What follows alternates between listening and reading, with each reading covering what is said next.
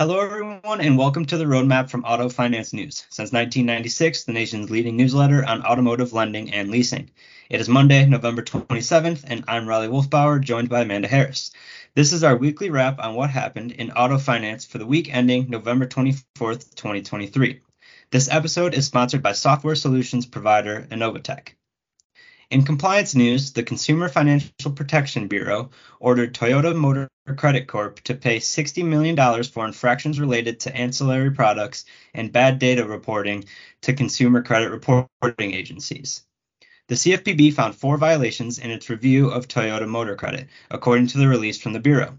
The Bureau alleges that Toyota Motor Credit harmed consumers by preventing them from canceling product bundles, including guaranteed asset protection products and credit life and accidental health coverage, by making the cancellation process unreasonably difficult. The Bureau also accused Toyota Motor Credit of delaying bundled product refunds by applying them to principal payments, along with withholding refunds or dist- distributing incorrect refund amounts. The C F P B also alleges that the lender inaccurately reported customer delinquencies to credit reporting agencies.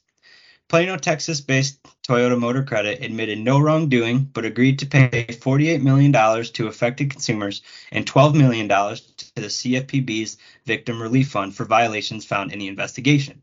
Vincent Bray, Senior Manager of Corporate Communications at Toyota Financial Services, told Auto Finance News. The settlement comes as the Bureau has stepped up its auto finance oversight. In electric vehicle news, E V financing company Tenet secured thirty million dollars in funding on November fifteenth. The company was approved for a twenty million dollars warehouse debt facility from Silicon Valley Bank, now a division of First Citizens Bank, following S V B's collapse in March, and also received a ten million dollars Series A investment led by venture capital firm N Y C A Partners. Tenant's loan sale capacity now stands at a total of one hundred million dollars. The company is using the funding to increase origination volume and scale its renewable energy platform, Tenant Connect. In auto lending, U S. Bank laid off a portion of its auto division as the bank continues its pullback in auto finance to other lines of business. The layoffs hit nearly half of the auto division's employees, sources familiar with the matter told Auto Finance News.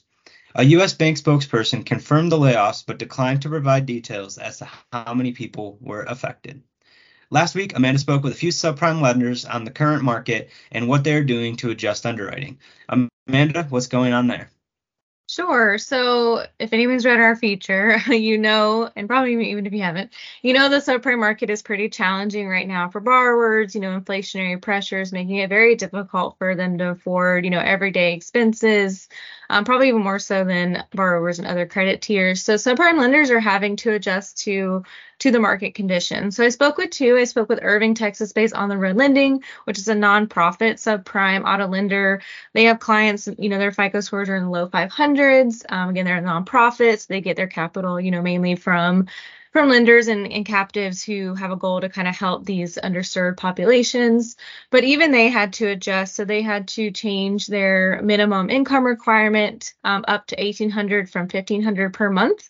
Um, pretty tight for, you know, their typical clients um, based on, you know, their last year end of year reports. Their clients typically had an annual income of, of just over forty thousand dollars a year in twenty twenty-two. So you imagine that about three hundred dollars more per month, definitely a little bit tight for them.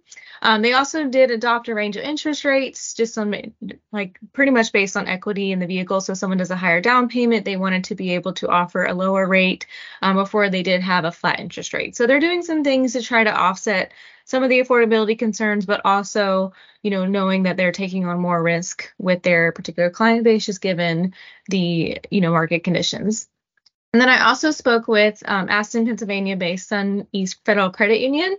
So their credit union, obviously, so they have, you know, their membership-based. Um, they did have to do some changes to their L T Vs, their loan-to-value ratios, and their debt-to-income ratio structures. Um, they also moved away from a set L T V and moved to a tier-based L T V based on the borrower's credit score.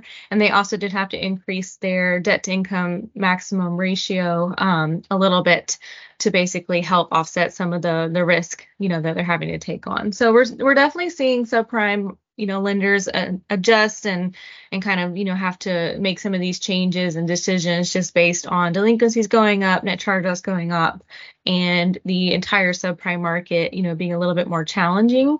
So it's affecting the lender side as well. Um, and I'm sure we'll see other, you know, smaller subprime lenders making adjustments, as well as, you know, everyone in the space. On the prime side, you know, I'm sure we're going to see adjustments as well, because prime losses are also going up and delinquencies are going up, just not nearly at the rate we're seeing on the subprime side. So it would be, you know, we're going to see this more often, I think, on the subprime side here in the near term. Great. Well, thanks, Amanda. That about does it for today's episode. Thanks for joining us on the Roadmap, and be sure to follow us on X, formerly known as Twitter, and LinkedIn. We will see you online at auto finance news dot net and here next time.